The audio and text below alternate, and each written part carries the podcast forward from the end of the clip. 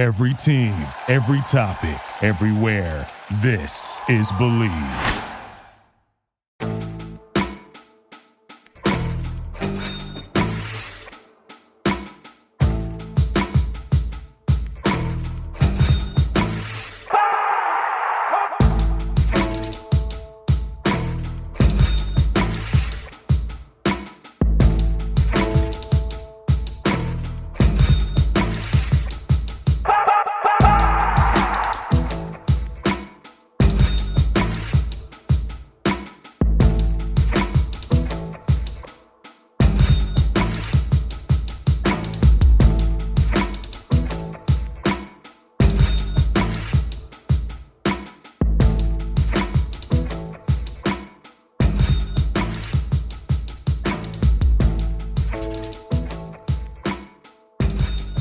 Hey guys, welcome to the Strickland's Mailbag Patreon edition.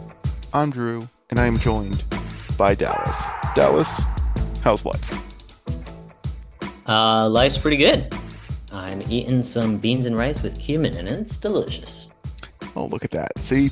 And you can learn all about Dallas's eating habits if you sign up for our Patreon. That's right, guys. You can read all of Dallas's uh, dietary stuff that he does. You can ask the questions that appear on this podcast. If you go to the strict dot land, go to our Patreon. That's, that's our website. Then you go to the little menu, you click on Patreon, come and join us. You get to listen to this full episode, join our Discord, listen to other episodes by Schwinn doing strict, you know, Schwinn and roll, whatever that anything, all that sort of good stuff. Exclusive articles from Professor Matthew Miranda. So definitely check that out. So yes, Dallas, that was the uh, that was the Patreon plug. How would you rate that one? Uh, four out of ten. Yeah, that's fair. I definitely, I def that was definitely below average. I'll uh, no, give. You I was one. you. If I was really trying to sell it, I would have spent more time on the possibility of getting to talk to me about food and cocktails. Yes, um, so in case you guys, it is a privilege. If you don't know, Dallas makes a cocktail every single time we record, except for tonight. As I'm drinking a beer. As he's drinking a beer. He, usually, it's always something fancy. It's something that you would like. You would specifically go to like a cocktail bar to get. So like, you get to learn how to make them. If you join our Discord, you can get to join our Discord by joining the Patreon. Come and support us at the Strickland. Learn how to mix drinks. Learn how to properly cook um, pasta. And when you're boiling it, um, we, we do not recommend the use of garlic powder. No. Nope. We do, do not. not. We don't recommend that. Um, we also don't recommend you putting oil either when the pasta water is boiling. And definitely... Definitely don't overcook it, because that is that it will be a nightmare for you, especially reheating, because then it just turns to mush. So you just got some free advice. This is on the free section too. You just got free cooking advice. Do not overcook your pasta. My uh my partner's grandma, and rest in rest in peace. Uh, I just I just heard this story, and I didn't believe it was like a real thing that happened. It was just like a gross thing you'd sometimes see in the movies or the T V or T V shows or something. But like, she used to make pasta, and she would make sauce and meatballs, and she would put them in separate serving dishes and put them on the table. So huh. You just have sticky ass noodles, like dry in a bowl, and the sauce in a separate bowl. So everybody's like trying to get their noodles out of this stupid bowl, and then they got to put their sauce, like, absolutely nonsense behavior. Um, How did, did the sauce stick at all? Did the sauce stick? Oh, yeah. Oh, once you added it? I mean, yeah. I don't know. I never have done this. I Who would do something so crazy? This is, this is so, I have so many questions now. Yeah. So I, like, it's just nonsense behavior. Wouldn't the the pasta like have that weird drying out? You know when like you you accidentally leave the pasta too long in the uh in like the strainer, and you're like, oh shit, and then it like get, it gets like that weird clumping, and it's like a little like firm thing on the top. You know what I'm talking about? Mm-hmm. Or are you too diligent and you always make sure that? Yeah, this is a, it's a very, it's rare to me. So I, I don't actually use a strainer. I just, my, I use my pot. It has a little like thing on the end. So I just pour, you know, what, maybe I'm trying to like, what, three fifths of the water out or something like that. Maybe four fifths, um, probably four fifths of the water out. And then I, that uh, also makes sense. And then I just take the the noodles from that's in the pot and the water, and I just pour it right into the sauce, mix it all that, in. That makes tons of sense. I usually what and I'll do is I'll have a uh, measuring cup, and I'll pour a bunch of pasta water in before I uh, drain it out. So not only do I have pasta water to add to the sauce, but also when I'm reheating pasta, I have spare pasta water as well for reheating uh pasta. That's, that's an extra level. Yeah, so like I always make got sure a, I have just got a measuring cup of water sitting around for three days. Well, no, what I do is like after I do the measuring cup, I put it into a, a container, like an air sealed container, and then I put it in the fridge, so I have extra pasta water for like the next day or two for when I'm reheating pasta. That, that's kind of suspicious behavior, but all right, all right. Listen, you got to always have your pasta water, you got to have extra sauce to uh to when you're mix when you're doing the pasta too. How are you reheating pasta? You got to add a little extra sauce and water to make everything come back together. Mm. Mm. My I don't know. My sauce is my sauce does just fine. Hey man, if you you do your I, own I, thing. I'm also a real I'm a very saucy person. Like I don't do not give me like this like little bit of uh little bit of sauce on a ton of pasta shit. I'm with you on that. Um, the sauce is where, like, that's the glory of the meal. So it I really is mine. I like when I make it, when I mix that pasta into the sauce, it's like there is more than enough sauce to go around. Like everybody's getting extra sauce. So but, when you're when it goes into the fridge, it's like it's still just soaking in sauce. So I'm you don't not, you don't take some extra sauce though as like a side for reheating. Nah, there's no nah, there's plenty in there. I do it not because I don't need more, but it's always I just like to reheat it with extra sauce in case like the noodles are absorbing a little too much and I want it a little saucier. So see, I'm thinking like three meals ahead. You're also I so I the way I cook is like how can I dirty as few dishes as possible? Especially I, I mean that's fair. Yeah, especially, well, that's how I clean up. I shouldn't say that's how I cook, because when I cook, it's just like the whole kitchen's a wreck. But when I clean up, I'm like, yeah, I don't want to wash these dishes later. So one Tupperware or like I'll just do the the move where it just stays in the pot and the pot goes in the fridge. That's my second favorite thing to do. Because you're just like, eh, whatever. Just throw it in.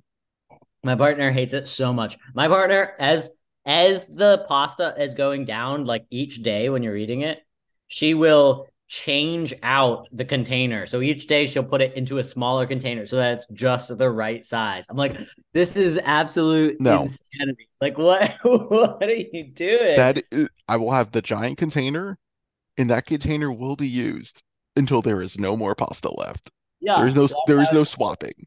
Yeah, what the fuck is this one? It's just it has. To, she's got a little O C D or something. Yeah, it's got, yeah. It's, no, there's no, there's no swapping. But no, I always keep extra sauce and extra pasta water handy for reheating my pasta. Interesting. You gotta have it. You always gotta have it. That and then also just tons of butter. Yeah, uh, not butter. I do oil, but it depends on rehe- the sauce. It depends on the sauce you're making, I guess. Yeah, so like if I'm making a vodka sauce, I want a little butter. That's fair. Yep. I want it, you know, rich and creamy. So, but I also vodka sauce. I do occasionally. I make a very, very good one. I love vodka sauce, but I don't make it very frequently. I the stuff I make is usually either like really fresh, kind of like tomato, basil. I made an even stuff. more American version of uh, vodka sauce. What was last it? time I cooked it? Because I didn't have pancetta, mm-hmm. but I had some bacon.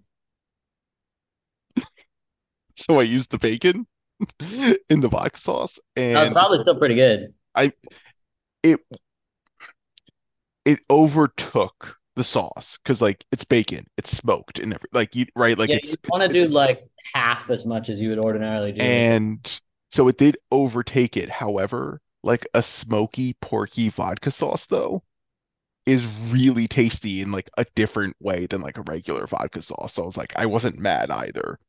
And specifically, it tastes like heart attack. Oh yeah, it was. It was beautiful. It was beautiful. It was a beautiful sauce. Nice. It should have been on a pizza. It probably would have been better on a pizza, to be honest. Interesting. I've never put a vodka sauce on a pizza. I have, and it's pretty good. Hmm. So, yeah. So we we've gone long enough on food talk.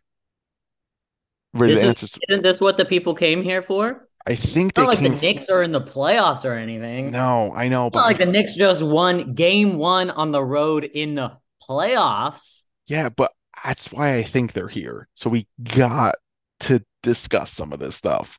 So are you ready? All right, let's do it. I'll, I actually am kind of disappointed looking through these questions, which I haven't done, but I'm just seeing the top couple. I don't see almost anything about the playoffs there. I, we're watching the friggin' playoffs. Come on. No, we're we're going to get to some playoff stuff. Listen, we got some playoff stuff? All right. We got some right. playoff stuff. Don't worry. We're going to go with Deuteratom first. Okay. What was the final score of Tuesday's game? Love this question because we're recording on a Monday night. The game has not happened.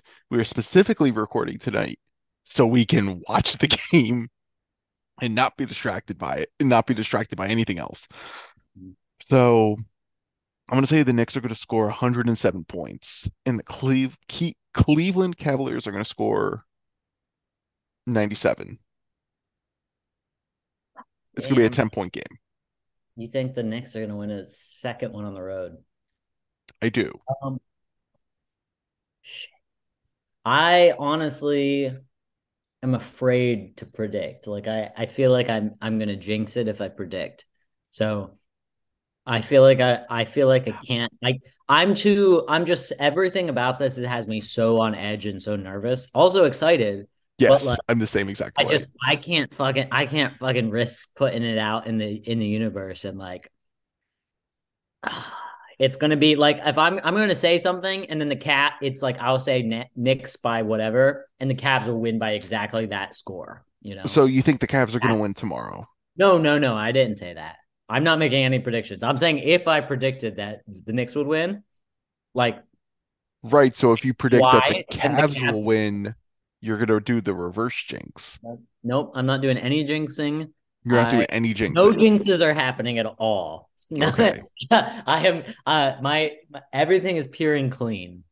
Okay. I, I'm not actually a real, super superstitious person. A super superstitious person. Um, but I, I just, I don't know. The Knicks, man. I need uh, Knicks. I need the Knicks to win. I mean, look. Based on. We'll get to we'll, we'll we're gonna get to some playoff talk. Good, so let's get some of our prediction stuff tomorrow because I know people are always gonna be entertained because this stuff is going to age. I'm gonna say really well, like a nice aged cheddar. These uh these predictions are gonna age. Uh, Jax three six five asks predict uh, which Knicks will have the most points, rebounds, assists, steals, and blocks for tomorrow's game. Who Point. you got for points? Brunson. Brunson. Rebounds. Rebounds. Randle. Randle. Assist. Assist. Um. This is this is a tough one. R J, because R J was last game. He had six. Randle had four. Um. I do think it makes the most sense that um, R J is going to have the assists because Garland's probably going to guard him again. And if and I do think there's going to be some times where he's going to be. R J's going to be in a position where they will double team him and he's going to have to double team read well, like read pass well. So he'll have probably one of the more opportunities to get assists. And then also like, I think, let, I think they're going to let R J play straight up. I don't think they're going to double him. Not to even do the, um, not like double, like, oh my God, we're afraid of him, but double in the sense of like, he probably can't pass. Let's force the double. I don't think so. I'd be surprised. I don't, like I think, I, I think like, they they're treating R J kind of like how we're treating Akongu, not quite. Okoro. or Okoro, Akongu. I just watched some of the replay of the Hawks. Got that in my head. I don't know why I watched that. It was terrible. Um, so, I wasn't going to watch that. Horrendous game. Um, no, Okoro, although Akongu is actually quite good, but Okoro, um, uh, like the way we treat him, I like they just, uh, they were sort of treating R J that way at times. I mean, that's why they put Garland on him the way we put Brunson on Okoro, that kind of thing. I think they're just going to be really happy for him to shoot, uh, especially from three, but even as he's driving, I think, hey, he wants to put up a floater. I mean, you'll have like Allen or you'll have Mobley who's like roving as the rim protector, but I think they'll be very happy for him to shoot. I would agree. I just have a feeling, did you see all these these quotes about how Cleveland's like, we need to be more physical, we need to be more whatever. I wouldn't be surprised if they start to go very aggressive and try to get R J to force, you know, get some turnovers to try to get some easy baskets. Because that's probably one of the better ways for them to get a turnover, because they're not going to get one for, you know, Brunson's not going to turn the ball over. Randle might, but I do think R, like R J is a pretty good candidate, given the fact that he got stripped a number of times in the second half. So like I, again, I'm, these are predictions. We're going to see how they age. um, steals. Um, didn't, did R J lead? I think R J led the team in steals. Yeah. With the, uh, the Knicks coming out, we'll see if they keep it up, but what the Knicks basically did was with the R- RJ on Garland, they did not trust him for the most part to take him one-on-one. So especially when Randle was in the pick and roll with him um, as as the defender, those it was like Mobley setting a screen for Garland. Um, they blitzed those uh, and attacked them really aggressively, but what was cool about it is they blitzed it, but R J would often hang back a little bit, yes. sort of like trying to stay in the passing lanes, but it was like two men technically on Garland, but like um, keeping the passing lane not totally closed out. Because the natural reaction when you're blitzed is to, okay, swing the ball or get it to the big um, whose man has left him uh, so that you can take advantage of the four on three. But uh, R J hanging back like that made it difficult for them to do so. Um, I thought that was really clever by Tibbs. Um, I agree. I'd like that too. Weird for me to be thinking like this, but like all along, even when he was doing better during the regular season, I was like, there's, you know, I'm terrified of Tibbs in the playoffs, but like he came out, I thought he coached a great game.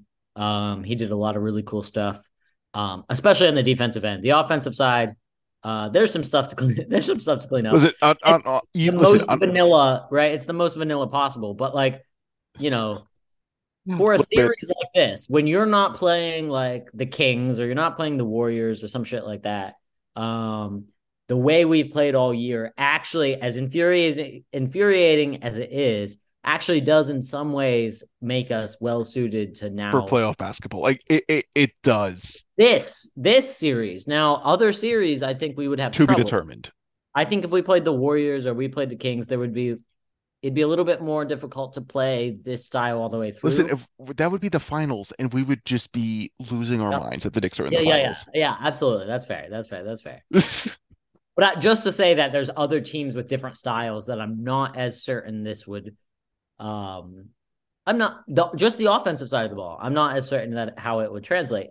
Um, but uh, yeah, no, I Tibbs. I've been. All about him. So yeah, if they keep playing, being aggressive on those, you could see R J do it again. Um, you could also, it wouldn't shock me for it to be like Josh Hart or something like that. Um, Harsh, Hart though is unfortunately doubtful. Oh really? Right now, yeah. So oh, on Monday shit. night he is doubtful. We will see how this obviously changes. Oh um, God, that's horrendous. That that makes that's a blow. That's a huge blow.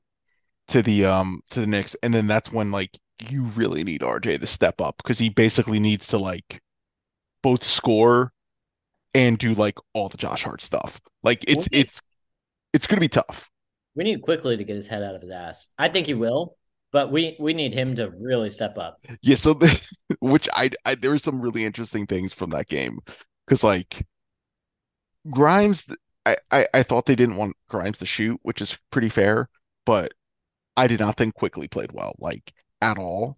like he was okay on defense. So like it wasn't like the end of the world, which I really appreciate when the Knicks are like, when they're not playing like great on offense, they're at least trying on defense. So that's always like a great like baseline, but Quickley cannot have a game like this. Like, like he cannot just disappear, because even like Cleveland played a pretty good game. Like they had things too, where I would say like if Garland like decided to shoot a little more, right? If Evan Mobley like showed up or something along those, like it could have been very easy, because Donovan Mitchell went nuclear shooting like he does, and he needs to attack the rim more, but we're not talking about what Cleveland needs to do. But like Donovan, like he was lighting it up shooting wise, right? So like, so if he's shooting like he is, at the, no one on the Knicks is really going to stop him. So like they need someone else to show up, and no one did for Cleveland, unfortunately. But like the Knicks also, a number of guys did not showed up, and they also had Brunson in foul trouble. So like both teams did not have things going for them in that game.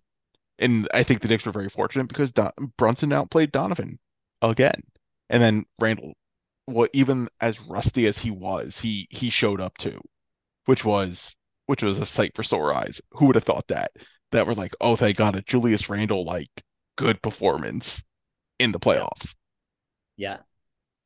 So yeah. And then blocks, I'll just say Mitch. So yeah, it's gonna be Mitch. The thing is, I, with Quickley is like that was like. He he does this thing, he did it in the regular season too, where like in first quarters of games especially, and we saw it in his first, the first starts he was getting this year. Like um, when Brunson went out, and there was that stretch against like, we played the Mavericks at one point, and it was, I think the game R J maybe got injured. Um, his finger, that weird fluke finger thing. Um, yeah, where Luka like, like dug into like the bone. Yeah, it was weird. It was really weird. But um, I think it was that that game. But like lots of those games, uh, lots of his games as a starter, as a starter, he would come out and be really deferential to the rest of the team. And part of it was good, because like he's trying to get everybody else going. He's letting other guys get his shot, their shots, that sort of thing. But he did have a tendency at times to get too deferential.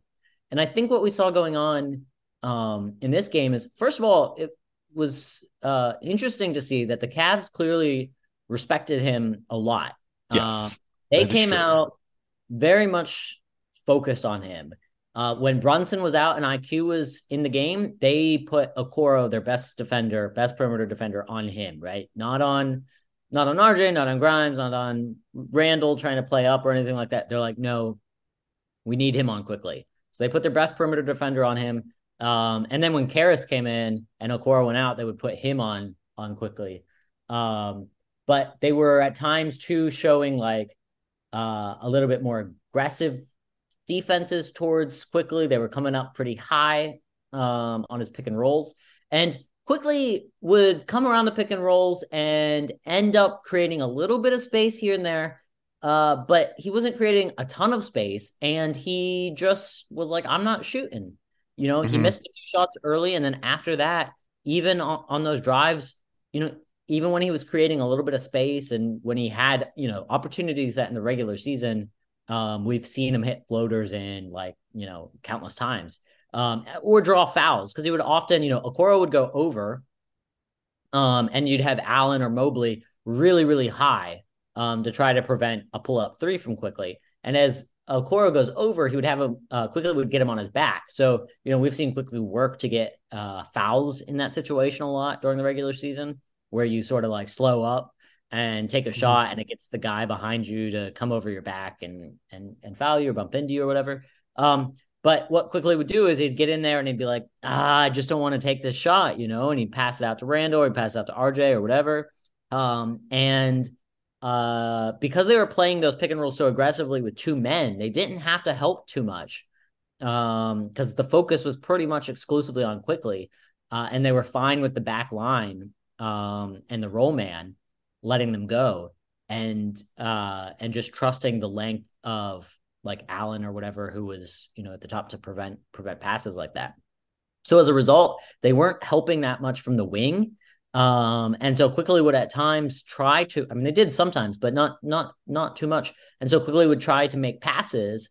Um you know, he tried a couple like cross court passes, um and he was getting picked off because the help wasn't coming in the way it normally does uh, against him, because they were playing, um, you know, so aggressively focused on him with the two pick and roll defenders that they didn't need to send the extra help. Uh, it'll just be really interesting to see what he does in this next game, because um, I don't know. I think he's extremely important for how the Knicks go, especially if Josh Hart is out. Mm-hmm. And he's extremely important for when Brunson is on the court, I think. Like, one of the things we saw towards the end of the game with Brunson out there, and our lineup was uh, Randle, Mitch, and then Mitch came out and Hart came in, Hartenstein, um, Randle, Mitch, Josh Hart, and R J. And basically the Cavaliers didn't give a fuck about anybody but Brunson and Randle on mm-hmm. that uh, in those lineups on offense, right? So as a result, you know, Brunson, anytime he tried to drive, except for one play uh, on Chetty Osman really late in the game where he got a left-handed layup and they had cleared out the side, was seeing a ton of help. And so he really could not get into the paint because there was so much help there. And so he was shooting, you know, instead mid-range jumpers, fadeaways, that sort of stuff. Now, he's really good at that, but he's that much better if he can get a little bit deeper. And the way you're going to help him get deeper is by having offensive threats out there. Um, because we mm-hmm. saw throughout the game, the Cavs did not care if R J wanted to shoot threes. They were very happy with him doing that. Um, and they were happy to pretty much, you know, like they weren't playing that far up on Josh Hart because Josh Hart doesn't shoot very many threes. Um, so if you want to make life easier for Brunson, um, having Quickley and having Grimes out there as opposed to R J and um, Josh Hart, I think would make a difference. Uh, it would keep the defense honest, force them not to help as much. And if they did help, right, there were like multiple times where, you know, R J was wide open and Brunson would just look him off because end of the game, you're not trusting him to hit a hit a three. And no, no offense to R J, I thought he played a really good game uh, in lots of ways. I mean, not as a not as a scorer, not as a shooter, but in lots of ways, I thought he played really well. He surprised me. I thought it was awesome. I was very pumped. Um, But in that situation, Cleveland's defense is not respecting it, and Brunson is not making that pass, right? No. But I do think if it's Grimes or if it's Quickley on the on the wing and they're wide open, I think Brunson might trust that pass more, um, and it'll force the defense to stay more honest anyways, because they're not – I mean, we saw the attention they were trying to give to Quickley. They're not uh, happy with leaving him wide open. So, um, yeah, I think Quickley playing well is a huge – huge factor in whether or not we're going to win this game too, and whether or not we're going to win the series. Um, he's got to get his head out of his ass uh, and stop being deferential. He's on his uh, Frank Ntilikina bullshit right now. He's got to he's got to fucking put up shots. Um, Stingy asks, uh, "You got any gum?"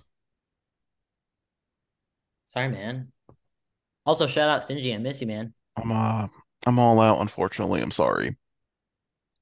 Knights of Cup, uh, Knight of Cups asks, the new C B A is coming up soon. Do you think there will be any rule changes or policies to deal with some of the issues the league is facing, like tanking, resting players, and particularly the pick consolidation between a few teams? And could you see things like an amnesty coming back? I'm always so skeptical about any type of thing when it comes to collective bargaining and the league with like this amount of money that's just involved in circulating at like the cost. The league is just pumping out cash right now. Like, unless they start seeing some sort of, like, any sort of, like, revenue loss based on the fact, like, based off how, like, the rule changes and stuff, like, they've already made and what the league is focusing on, I don't see anything in particular, like, being overhauled. Like, th- they're going to keep, they're not going to do anything else with tanking. Like, they showed that, right? Like, they did it with the play-in that more or less that helped. And then when you had a clear case of tanking, what the Mavericks did, they were just like, yeah, just a fine, right? Like some cash, no big deal. So like, we kind of see where they are. Like, I don't think the league actually cares about tanking like that or resting players. Like I, I, I, I don't actually think they care that much. Um, they're going to, you know, they're going to shout about it and complain about it in like the media and everything, but I don't think these are issues the league are thinking about. Like, I don't think they could, I think they could care less about this. An amnesty would be interesting, but other than that, uh, that would be like the only thing I would see. It would just be like, okay, fine, a second amnesty. We could we we can do that. But I, I don't know. I just I I don't see anything. I think they're th- I think they're thinking about them, but they're thinking about them in terms of whether or not they'll make them more money. So like resting players, um, yeah, that I think they're going to be happy about that, because like they're not going to try to legislate that away, because uh, ultimately when players rest, I mean, I'm guessing they have good data about this, but probably players end up playing longer, more time in the playoffs, and have better, you know, like that sort of thing. Mm-hmm. And I bet it probably, you know, having LeBron James play till whatever, I don't know how old he is, thirty-eight right, or something. Right. And then him missing like, all those, and then him having a short season, just him taking off. It's like, oh, great. We get to see fresh LeBron in the playoffs.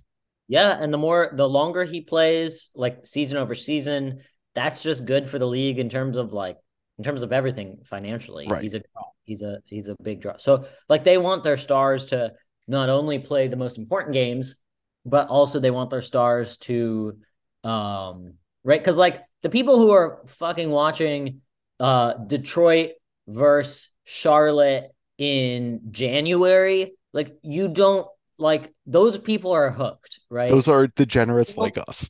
Yeah. You don't need to get them to watch the games, right? They they're, They're insane with how much they're watching. They're watching Detroit and Charlotte in January, right? But uh, in these big games, you know, playoff games and stuff like that, when you might get some people who are less invested in uh, those regular season games, you get those eyeballs. That's when you want your product to be its best. That's when you're going to make more money by having an awesome product. Um, so I think they care about that stuff, and I don't. I think that's going to make them not legislate rest uh, resting away. I think they care about tanking to the extent that it can give this like, you know, bad vibes to the league where everybody's constantly talking about it and it's the story. But insofar as it's really not been the story lately, I think no, no new changes that they'll probably make, because like, um, I don't think how things are now is costing them money. Right. Um, it's not like people are getting turned off because teams take. Now, maybe people got pretty, you know, some people, Um, got mad at Dallas and what they did. But like, honestly, how many people, how many people who weren't watching Detroit, Charlotte in January, like knew that like, oh, the Dallas Mavericks, you know what I mean? Like mm-hmm. probably Dallas fans and like even Dallas casual fans had some idea of what was going on. But like the average casual fan, the average fan who's not like obsessing over basketball probably is not that worried or pressed about what happened. And then the average fan who's watching Um, you know, garbage basketball in February and every game and re- watching replays on League Pass, you know, like that. They're not. They don't. They're already hooked. Yeah, like yeah, they're, they're already in. You're in. So I don't think we'll see any changes there. The other stuff, I I honestly just don't have a view about. Um, yeah, it's always cool when there's new new rules though, because it gives like new ways of trying to, you know. Yeah, think about it and everything, but I just I don't see. Yeah, I don't see anything large. I think if there's going to be some sort of dispute, it's going to be the uh, the percentage stuff between how much money do the owners make versus how much the uh, the players, just given the growth of the league. But other than that, I'm just I don't know, I'm just not really seeing too much. So we're going to move on to It's Zach right now, and the question It's Zach asks: who gets paid more this summer, Immanuel Quickley or Austin Reaves? And the answer is obviously Austin Reaves, because he's on the Lakers. Ah. No, it's going to be Immanuel Quickley. I mean, he he's going to win. The, if he wins sixth man of the year and the Knicks gets like the second round and Quickley has a game, he's getting paid. I, I, be, they're both getting paid. They're both getting paid. They're both going to make a ton of money. I think it may actually honestly depend. Like right now, Austin Reaves has been show. He, I mean, he had one game, right? I mean, also there was, I guess, the play in, but like game one against the Grizzlies, he showed out, right? Mm-hmm. Uh, he's been awesome all like throughout the regular season. Uh, less of a track record than someone like Quickley. Like it took him a little while to get as as you know as many minutes and as much whatever, um, as big a role. The Lakers also kind of need to keep him, so it, th- there's going to be that aspect of it too. So they're going to be like, all right, how much do we re- like if we have to pay almost anything? I don't know how much they can even afford to buy. Neither do I. I don't, I don't care enough about the Lakers to uh, even go into their cap situation. But, like, well, I do think that's part of it. Like, they kind of have to keep them because where else are they going to add talent? Yeah, that go over the cap. But both these guys are going to get paid. I would be surprised, or I, I'll put it this way: I won't be surprised. I will not be surprised if both of them end up getting more than ninety million. Um. I probably won't even surprise, be surprised if they're both over one hundred million, like four, one hundred. Um, I think, yeah, I mean, that that one, neither of those, those numbers would not shock me. Who ends up getting a little bit more, I, I couldn't tell you. I don't know. I, I would say it's Quickley, but both are getting paid. Both are going to be like, you're paying how much, but like they've been good. So the thing with Quickley is I think, I mean, Well, so my thoughts with Quickley versus um, Austin is that I just think, and maybe I'm, you know, maybe it's me uh, as a Quickley fan or whatever. I think there's more upside for Quickley as like a guy who actually runs your offense, um, like who plays the sort of like Quickley can be the kind of Kyle Lowry role on a championship team.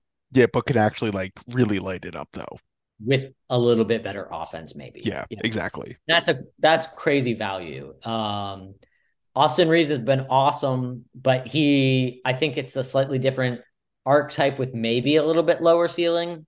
Um, but I don't know. I don't know. I don't know how the league views them. He's he's a little bigger too. Maybe the league likes that. Um, I don't know. Deuteradam asks, which are the most screwed teams over the next five years? All the teams I hate. Dallas Mavericks, the Brooklyn Nets. Um, actually, I, I'm annoyed that the Brooklyn Nets are not in that bad of a position. They're not in a great position, but they're... they're. Okay. I don't think they're... Like, yeah, I, I wouldn't say it's bad. It's not as good as people are making it out to be. Like, I think I do think that's kind of frustrating. And we're gonna in the playoffs are probably gonna kind of like help hammer that point, I think, or at least make it more aware. Like, it was a nice little story, and I do think if anything, it helps um, Mikhail Bridges, like you know, image and reputation around the league. But it's good, and I know people are definitely gonna be hyped over him. But what we're also gonna see is like, like the Nets basically were like, okay, great. Mikhail put up all these numbers, but the only reason why they were in the playoffs was because of Durant and Kyrie. And then right. when they when they got to the playoffs, they we'll see how the series goes up. But like if they lose, it's like, okay, well, Mikhail Bridges isn't a first option on a playoff team. They just lost. So like there's there's that aspect of it. But they're not they're not like screwed screwed because they kind of have like all the role players. They're in an interesting position to see what they do. Dallas is I think is Dallas is screwed. Especially like if Kyrie leaves, it's over. Like they are, they are cooked. Um, if the Suns, if the Suns lose to the Clippers, they're an interesting cooked, cooked candidate. Because, yes. um, obviously, I mean, K D is there, but like, you know, first of all, is he there there? And then second of all, uh, how long does he have, and how much is he going to give you? And then. If they lose, like you could just have some vibe stuff going on, you know, like Ayton, Booker, especially Ayton. Like, is Ayton is Ayton going to be happy staying around? Booker, I don't mm-hmm. know. I just could, I could. There's like a lot of blow up potential in Phoenix, especially. Maybe it takes another year, um, but if they lose in round one to the Clippers, when they're championship or bust kind of thing, mm-hmm. I I think you could see some like real. Uh, I don't know, real movement over there. Um, uh, other teams, other candidates. Um, I mean, Minnesota is definitely up there. Just given, just like it, it'll be tough because, like, how how are you really going to navigate like the Rudy Cat situation? It depends on what you mean by fucked. Because, like, yeah, that, yeah, I know that's what I'm saying. I, I, no, but are they going to be like somewhere between? The eight and the four seed for the next three years, probably. Mm-hmm. Like that seems reasonable to me. I don't know. But no, I, I, I think Dallas is definitely in like the worst place. Um, we'll see how like the Miami Bucks series shapes out. Those two teams are going to be in interesting positions. Miami's and Miami could be another like ends up getting fucked yeah. here. Yeah, so it, it we're gonna it's gonna be interesting to see. But I, I I think the Mavs stand out the uh the most because you have you you're putting so much in Kyrie, and that not just that, Kyrie like they don't. I mean, they just don't have resources to put anybody around Luka and Kyrie like that. Like that like that's just I'm just saying like part one is you have to deal with Kyrie, and then yeah. if you have Kyrie in, I guess like somewhat in. How are you building out the rest of this team? Yeah, and that that yeah, it, they don't they don't have anything. So Franklin Chubb asks if you could take one player from the ninety-nine Knicks playoff team and put him on our current playoff team, who would it be? They would be the same age and performance level as they were. Ewing. You want nineteen ninety-nine Patrick Ewing on this team?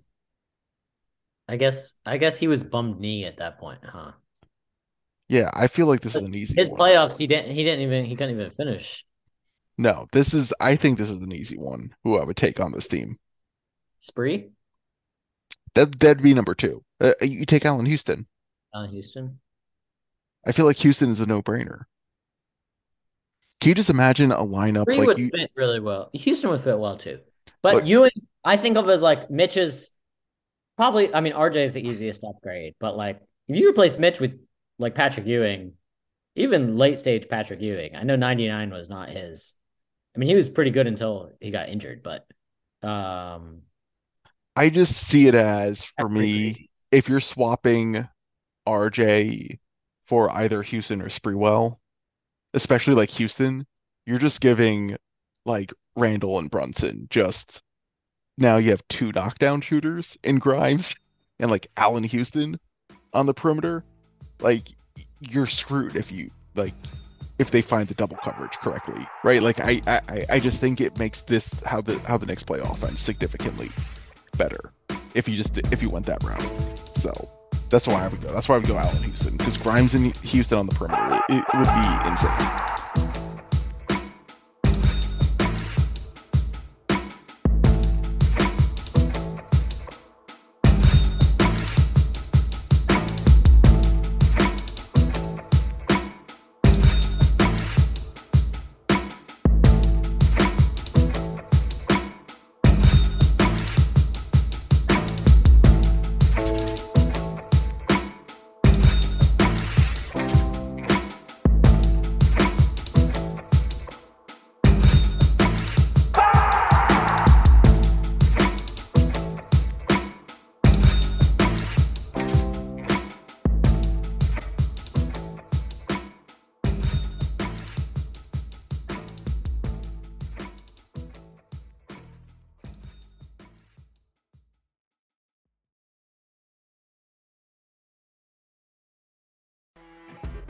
You know when you're listening to a true crime story that has an unbelievable plot twist that makes you stop in your tracks? That's what our podcast, People Are the Worst, brings you with each episode. I'm Rachel. And I'm Rebecca. We're identical twins who love true crime cases that make you say, didn't see that coming, and we hate the people responsible for them. Listen to People Are the Worst now on Apple, Spotify, or wherever you get your podcasts.